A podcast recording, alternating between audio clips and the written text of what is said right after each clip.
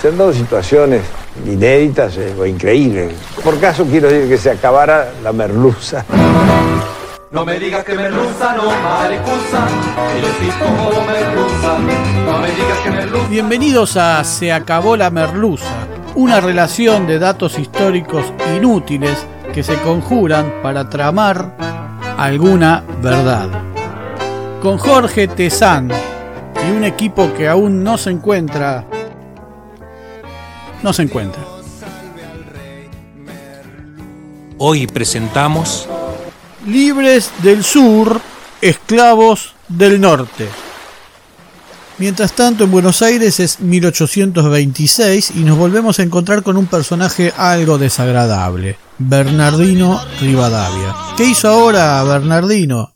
Algo que ya sabíamos. Pidió un préstamo de un millón de libras a la Baring Brothers. De ese millón se pagaron 120 mil libras en comisiones y del resto solo entraron 570 mil en letras de comerciantes ingleses de la plaza local. Papelitos. Un millón menos 570 mil menos 120 mil de las comisiones da 310 mil libras que alguien se quedó. Pero ese no es el principal escollo del préstamo que recién se canceló en 1947, sino que los ingleses reclamaron condiciones. Como garantía del préstamo, como señal de que les íbamos a pagar, exigieron que se hipotecaran todas las tierras públicas, a su favor, claro, que se le habían ganado al indio alrededor de Buenos Aires. Bransen, Chascomús, las tierras al sur del Salado, todo eso. Rivadavia también colaboró, incluyendo otras tierras más. Por lo tanto, todas esas extensiones arrebatadas a los indios para transformarlas en un pingüe negocio no se podían vender. Un genio, Rivadavia, que idea algo para zafar de la situación. La enfiteusis. Enfiteusis viene del griego y quiere decir implantación o instauración. Consistió en ceder la posesión de las mejores tierras del país a las familias más acomodadas de Buenos Aires durante 20 años a cambio de un canon anual. En ese periodo debían realizar ciertas mejoras fácilmente burlables, irse a vivir allí en un año, que no hicieron, llevar personal de faena, tener al menos 100 cabezas de ganado y 100 caballos, hacer un pozo de agua, levantar un rancho con techo de paja, etc. Durante los primeros 10 años, el valor del canon se establecería como un porcentaje del valor de la tierra. ¿Cómo se establecía el valor de la tierra a partir del cual se fijaba el valor de ese canon? Se hacía a través de una comisión o jury formada por los vecinos del enfiteuta, que eran a su vez familias igualmente poderosas, amigas, socios, conocidos de toda la vida y hasta parientes que terminaban por fijar precios irrisorios y el propio enfiteuta también luego participaba de la comisión para fijar el precio de las tierras de sus vecinos. Al cabo de esos primeros 10 años la legislatura sería la que fijaría el valor del canon. Y a que no saben quiénes dominaban la legislatura.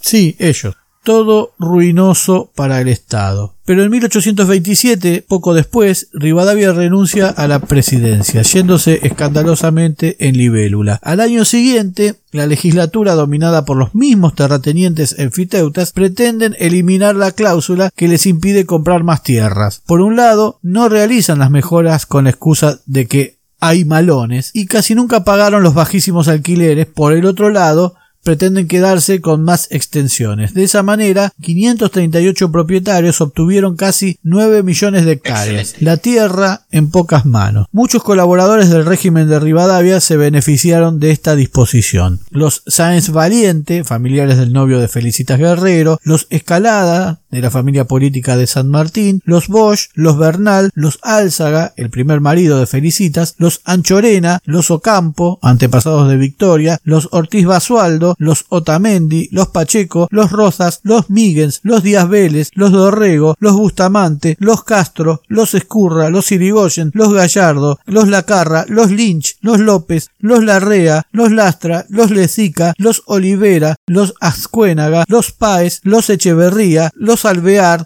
los Basualdo, los Seguía, los Obarrio una guía Filcar completa. Cuando te preguntes cómo hicieron la guita, esta tal vez sea una explicación. En 1836 se vencían muchos de estos acuerdos y debía tomarse alguna decisión. En 1835, Juan Manuel de Rosas es elegido gobernador de la provincia de Buenos Aires, un cargo que virtualmente lo transformaba en el presidente de la Confederación Argentina, con la representación diplomática del resto del país y de la administración general, quienes lo llaman tirano son los mismos que accedieron a darle la suma del poder público, una especie de superpoderes que concentraban en una sola persona los tres poderes de la República. Se olvidan de que los métodos de votación hasta la ley Sáenz Peña dejaban al voto del ciudadano en una situación muy desdibujada y que los gobernantes anteriores a Rosas habían sido elegidos de la misma manera. Pero para esta gente cuando se elige como ellos quieren no es trampa. La oposición a Rosas se cierra en una supuesta condición de superioridad moral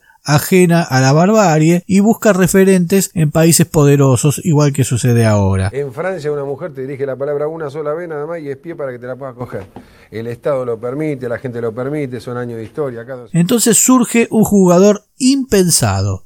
Francia, el país que en pocos años se había cargado más de 50.000 muertos en una revolución que había vuelto a su situación inicial, que había traicionado sus alianzas, que de la misma manera pretendía invadir México, nos venía a reclamar a nosotros calidad institucional. Hay que tener cara. Conociendo que ante la nueva ley que extendía el servicio militar a los extranjeros, los ingleses que vivían en el Río de la Plata estaban exceptuados, por haber reconocido su país la independencia argentina. Los franceses pretendieron la misma excepción y ya les había sido denegada. Se suscitan una serie de rispideces entre los enviados comerciales de Francia y ya cuando está Rosas, la situación se torna cada vez más tensa. La tilingada tomó partido y un grupo de jóvenes admiradores de la forma francesa de vida, la generación romántica, comenzó a presionar y a reclamar que los pedidos franceses sean atendidos y Lavalle, el general Lavalle, se alía a los franceses que toman la flota de la provincia.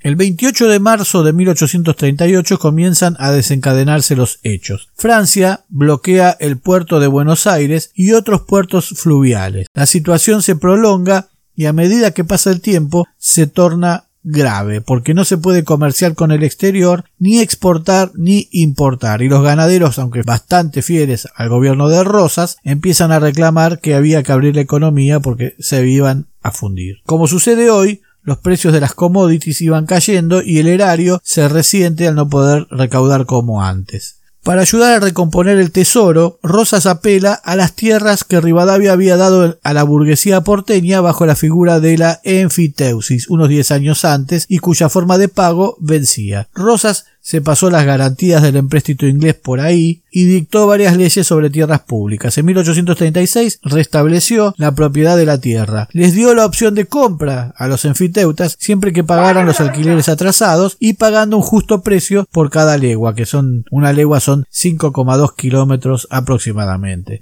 Y sin ningún jury de vecinos que lo fijara. Si no aceptaban el trato, se venderían suertes de estancias, nombre que se daba a fracciones de unas 2.000-2.025 hectáreas, al mejor postor. Como la mayoría de los enfiteutas no quiso comprar sus estancias, el 28 de mayo de 1839, Rosas, tras tres años de aguantarlos, anuló sus concesiones y puso avisos de remate en los diarios del momento. Muchas de estas tierras estaban simplemente sin trabajar mientras sus dueños permanecían viviendo en Buenos Aires y hasta en el exterior, y de esta manera se le fueron dando a quienes legítimamente las trabajaban, lo cual fue entendido por la oposición como favoritismo hacia amigos y partidarios. La respuesta de los enfiteutas fue la revolución de los estancieros del sur o de los libres del sur de noviembre de 1839. Es decir, tipos que curran al Estado durante 10 años se alzan en contra del gobierno en nombre de la misma patria a la que estuvieron currando. Bien, el cabecilla de la insurrección se llamaba Manuel Leoncio Rico, segundo jefe del regimiento número 5, un antiguo soldado de la Independencia, ex compañero de armas de Rosas, que al regresar de sus luchas compra un campo en Dolores. Ante la situación de las tierras, esta que se había dado, acude a ver al restaurador y como éste lo hace esperar muchas horas, se declara ofendido por su destrato y convoca a Pedro Castelli.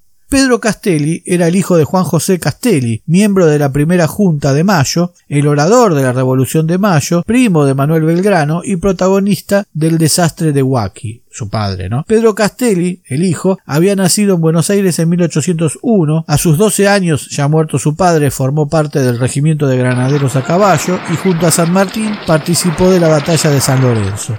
También estuvo en el sitio de Montevideo y tiempo después tal vez intentando alejarse del destino infausto de su padre, se dedicó a las tareas rurales y en eso estaba cuando fue llamado por Rico. También estaba el parisino Ambroise Kramer, el de la calle Kramer de Buenos Aires, un francés que había servido al ejército de Napoleón. Nacido en 1792, se escapó de Francia luego de Waterloo. Aquí participó en el ejército de San Martín, cruzó los Andes, peleó en Chacabuco, tuvo sus diferencias con el Libertador y luego fue edecán de Belgrano, participó del genocidio a los originarios junto al decapitado Rauch, se recibió de agrimensor y luego, gracias a la enfiteusis, obtuvo su estancia La Postrera porque estaba al sur del Salado y era la última de la frontera, una constante en esta breve rebelión fueron estos héroes de la independencia ya desdibujados, aunque enriquecidos de alguna manera, y ya jugando en la B como seguiremos viendo. Massa y la conspiración de los hacendados.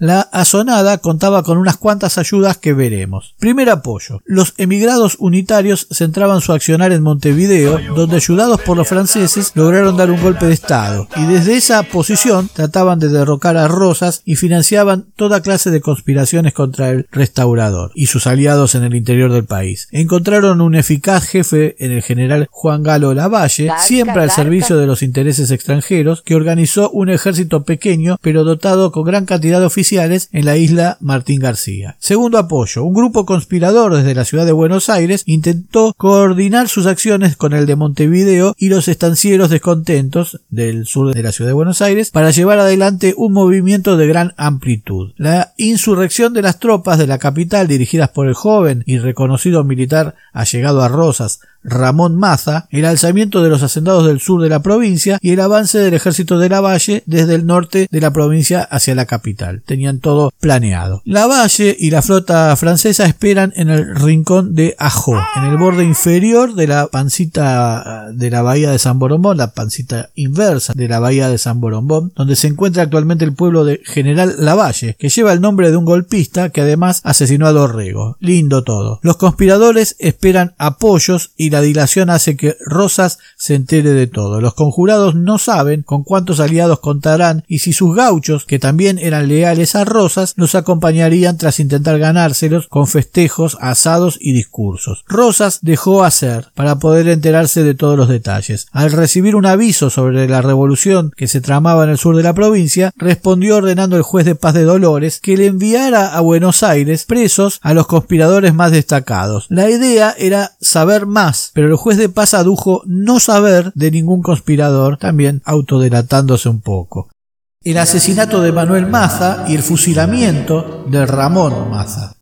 Ramón Maza era un joven militar de 29 años, antiguo colaborador de Rosas, con mucho apego en la tropa y que el 3 de junio de ese 1839 había adelantado su boda con la sobrina de Encarnación Escurra, esposa de Rosas. Era hijo del sinuoso Manuel Vicente Maza, presidente de la legislatura provincial. Su apresurado casamiento llamó la atención del restaurador, cuyos espías ya lo habían señalado entre los conspiradores. Rosas intentó salvarlo y discretamente le ofreció un viaje de bodas por Europa, que Maza rechazó, y luego lo instó a que regresara a su regimiento en el sur, pero Maza no se comprometió a regresar se producen intrigas dentro del ejército y Ramón Maza resulta arrestado. Alarmado, su padre, Manuel Vicente Maza, federal aunque distanciado de Rosas, se apresta a redactar una carta de clemencia para su hijo en su despacho de la legislatura. De pronto, un grupo de mazorqueros ingresa a su oficina y lo matan a puñaladas. Su hijo, Ramón Maza, es fusilado en la cárcel el 28 de junio de ese año. Esto acaba con los apoyos desde Buenos Aires a la revolución. Sus aliados huyeron de Buenos Aires en los días siguientes. La esposa de Manuel Vicente Maza y madre de Ramón Maza se suicida.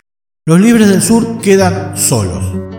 Los hacendados del sur quedaron sin el apoyo de la ciudad de Buenos Aires, pero aún contaban con Lavalle. Este comenzó a embarcar sus tropas, pero cuando estaba a punto de zarpar, los hacendados de Entre Ríos reclamaron su presencia allí porque el gobernador Pascual Echagüe había invadido el Uruguay y pretendían atacar la provincia ante la ausencia del gobernador. También el presidente uruguayo Fructuoso Rivera pidió a Lavalle que cortara los suministros del invasor de su país y por último también fue de esa idea el jefe de, la escuadrilla francesa en que debía moverse Lavalle. De modo que Lavalle se dirigió a ocupar Gualeguaychú y abandonó a los hacendados del sur de Buenos Aires, que lo suponían cerca de la bahía de San Bolombón. Una especie de pedidos ya de la conspiración, este Lavalle. El juez de paz de Dolores recibió una nueva intimación de parte de Rosas y entonces los conspiradores se lanzaron a la acción sabiendo que ya Rosas sabía de la conspiración.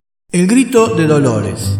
Los revolucionarios, reunidos en las orillas de la laguna del Durazno, a las afueras de Dolores, planeaban emprender la campaña el día 6 de noviembre, pero la noticia de que Rosas estaba al tanto de sus movimientos y reunía tropas para oponérseles los obligó a adelantarse. El 29 de octubre de 1839 estalla la Revolución de los Libres del Sur, que desde la ciudad de Dolores, provincia de Buenos Aires, logró dominar los pueblos más importantes de la zona de esa época, Dolores, Chascomús, Azul y Tandil, tuvo como objetivo terminar con el gobierno de Juan Manuel de Rosas. Ese día llegó a Dolores el comandante Rico junto al teniente Romero y sus asistentes. Le pidió al juez de paz Tiburcio Lenz, que había reemplazado a Manuel Sánchez, que no se sumó al reclamo aunque estaba de acuerdo, y le ordenó reunir al pueblo. Al despuntar el día, los tambores redoblaron llamando a generala, a la que respondieron 170 vecinos armados que fueron arengados por Rico. Rico fue nombrado comandante general de las milicias y se realizaron varios actos simbólicos en repudio a Rosas, entre ellos quitarse las insignias federales para luego sacar el retrato del gobernador que se exhibía en el juzgado de paz, escupirlo, apuñalarlo, mearlo y pisotearlo. También en Chascomús se repitieron estos hechos a instancias de Kramer. El cuartel general fue instalado cerca del antiguo cementerio de Dolores donde se reunieron unos 1500 vecinos y gauchos. Al día siguiente se les unió Kramer que encontró a los amotinados completamente desorganizados y muy mal armados. De inmediato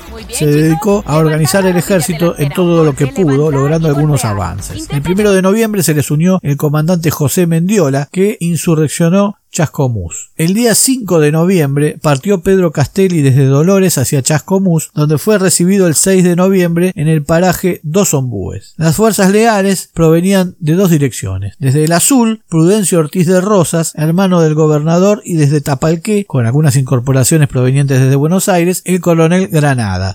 La batalla de Chascomús. El ejército de los llamados libres del sur estaba acampando en las orillas de la laguna de Chascomús cuando en la madrugada del 11 de noviembre llegó la noticia de que las fuerzas de Granada habían entrado al pueblo. Hasta ese momento los revolucionarios seguían creyendo que Granada venía a unírseles, ya que un enfiteuta de apellido Otamendi había confirmado esa noticia, creyendo así levantar la moral de las tropas. Por eso salieron a recibirlo en formación de desfile. Granada los atacó con toda su fuerza, desorganizando el campamento. Una rápida respuesta de los revolucionarios recompuso la situación y el mismo Prudencio Rosas huyó del campo de batalla, llegando hasta el pueblo más cercano de Ranchos, a 32 kilómetros más hacia el norte, desde donde escribió a su hermano, el gobernador, que todo estaba perdido. Por su parte, Granada recompuso sus fuerzas, reunió a los dispersos de Prudencio Rosas y con la colaboración de Francisco Javier Funes, uno de los oficiales del ejército de Rico que cambió de bando en plena contienda, derrotó a los revolucionarios. Ambroise Kramer murió en el campo de batalla junto a Francisco Madero, Domingo de la Gándara, Campos Pillado, Matías Ramos Mejía, José Ferrari, Juan Ramón Ezeiza y unos 250 revolucionarios. Los demás jefes militares y la mayor parte de los estancieros comprometidos en la revolución huyeron. En su mayor parte los gauchos se rindieron. Las fuerzas de Rosas hicieron unos 200 prisioneros. El mayor Domingo Lastra y su hijo abanderado de igual nombre de 19 años fueron alcanzados y degollados tras el combate. Y hoy en día un mausoleo los recuerda junto a la laguna de Chascomús. El comandante Rico pudo salvarse y con 800 hombres lograron llegar al Tuyú para embarcarse y unirse al ejército del general Lavalle. Hay quienes aseguran que esto fue un error, ya que si hubiera llegado a recibir las armas prometidas desde Montevideo y algunos refuerzos, hubiera logrado resistir a Rosas. Lo cierto que su retirada más parece una huida desaforada. Las tropas rebeldes nunca fueron más que una masa informe de voluntades mal entrenadas y sin muchas armas, que llegaron tarde desde Montevideo a expensas de la llamada Comisión Argentina, un grupo de vendepatrias que conspiraba desde afuera. Los vencidos.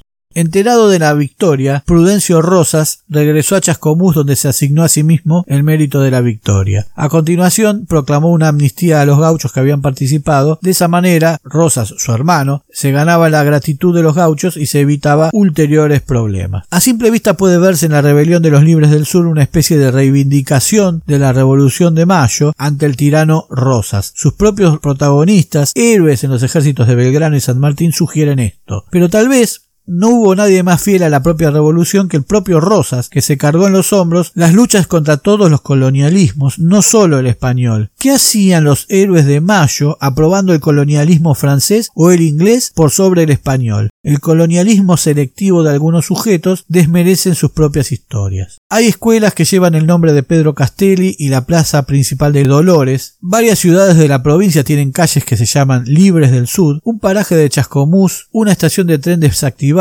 como si fuera lícito que una calle se llamara, por ejemplo, Carapintadas. Rosas expropió los bienes y estancias de la mayoría de los golpistas que aún hoy son evocados como héroes. El 29 de octubre de 1840 los franceses depusieron el bloqueo al río de la Plata. Tandil. Aproximadamente para la misma fecha de la batalla de Chascomús había tenido lugar en Tandil otro alzamiento en apoyo de los libres del sur, pero este nunca llegó a coordinarse con el que había estallado en Dolores y Chascomús. El héroe de la independencia, Eustoquio Díaz Vélez, que era el más importante hacendado y estanciero local, junto a muchos ganaderos y comerciantes, entre ellos Egaña, Míguez, Córdoba, Vázquez, Díaz, Arroyo, Miró, Aviaga, Zárate y Celarrayán, tomaron pacíficamente el fuerte Independencia durante unos días, pero Rosas envió contra ellos al coronel Echeverría desde Tapalqué al mando de tropas y de muchos indios aliados. Sin embargo, sabiéndose los originarios en superioridad numérica, cambiaron de intenciones e inmediatamente saquearon Tandil. Solo pudo salvarse un recinto amurallado donde se refugió el propio Echeverría con sus soldados. Los aborígenes se llevaron cautivos a las mujeres y los niños y miles de cabezas de ganado. Tal fue la magnitud del saqueo que de 600 personas que vivían en el fuerte solo quedaron dos docenas de vecinos. Díaz Vélez fue arrestado y sus bienes confiscados. Meses después se le permitió exiliarse en Montevideo. Rosas cambió de nombre al partido de Tandil por el de Chapaleufú que se conservó hasta 1854. En el azul también participó Pedro Rosas y Belgrano, el hijo del creador de la bandera, pero reprimiendo a los hacendados de la zona. En una misma refriega toda la historia de la patria aún enfrentada. Final con tragedia. Pedro Castelli, primo segundo de su homónimo hijo de Belgrano, había logrado salvarse del desastre de Chascomús. Junto a muy pocos colaboradores huía hacia el sur en dirección a Monsalvo, hoy Maipú, perseguido por partidas exploradoras rosistas, y tal vez siguiendo los pasos de Rico. Una de las partidas logra alcanzar a su asistente, el negro Gavino, logrando de este información sobre dónde estaba su jefe. Según dijo, grabando sus iniciales debajo de un tala. Lo encuentran en una isleta de monte y lo conminan a rendirse. Ante la negativa, lo atacan y lo vencen. El soldado Juan Durán lo decapita de un hachazo. En la mañana del 17 de noviembre, una partida de soldados ingresó al galope a un vencido y humillado pueblo de Dolores. Uno de ellos traía colgado al pecho del caballo una cabeza humana. Era la de Pedro Castelli. Traían además una nota de Prudencio Rosas para el juez de paz y comandante militar Mariano Ramírez, donde se le ordenaba que colocara la cabeza en el medio de la plaza, hoy Plaza Castelli, para que los pobladores vean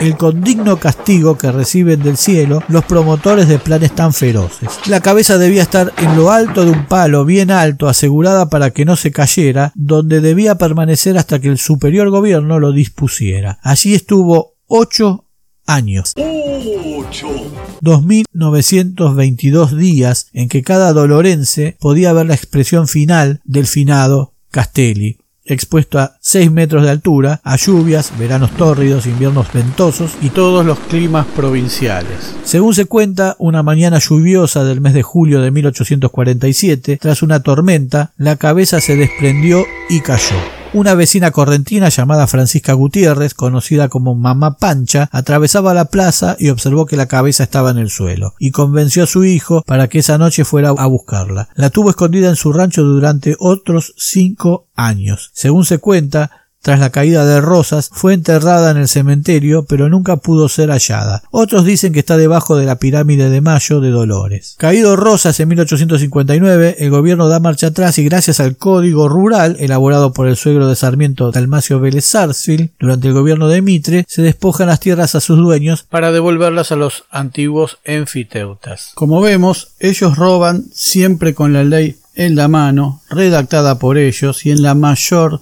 de las prolijidades institucionales. Se acabó la merluza. En un petit café muy frecuentado por gente estudiantil, llegó hasta mí la alegre canción que al bien amado una chica cantó y que es así muchachos a reír, muchachos a gozar, que no quiero cantar la dicha de vivir. Aquí junto a mi amor, que yo venero, me río del dolor del mundo entero. Aquí juntito a mí, como nos manda Dios, mi Rodolfo. Pronto nuevos capítulos de Se acabó la merluza. Se acabó la merluza es idea, redacción, recopilación y hace lo que puede Jorge Tezán. Muchas gracias. Acuérdate que vos la mar de veces con un cacho de pan y bien de queso tenías que estudiar y eran mis besos que hacían completar nuestros ojos y acuérdate la vez que me trajiste envuelta en un papel y muy ufano la cabeza frappé del italiano que un tiro se pegó en el almacén.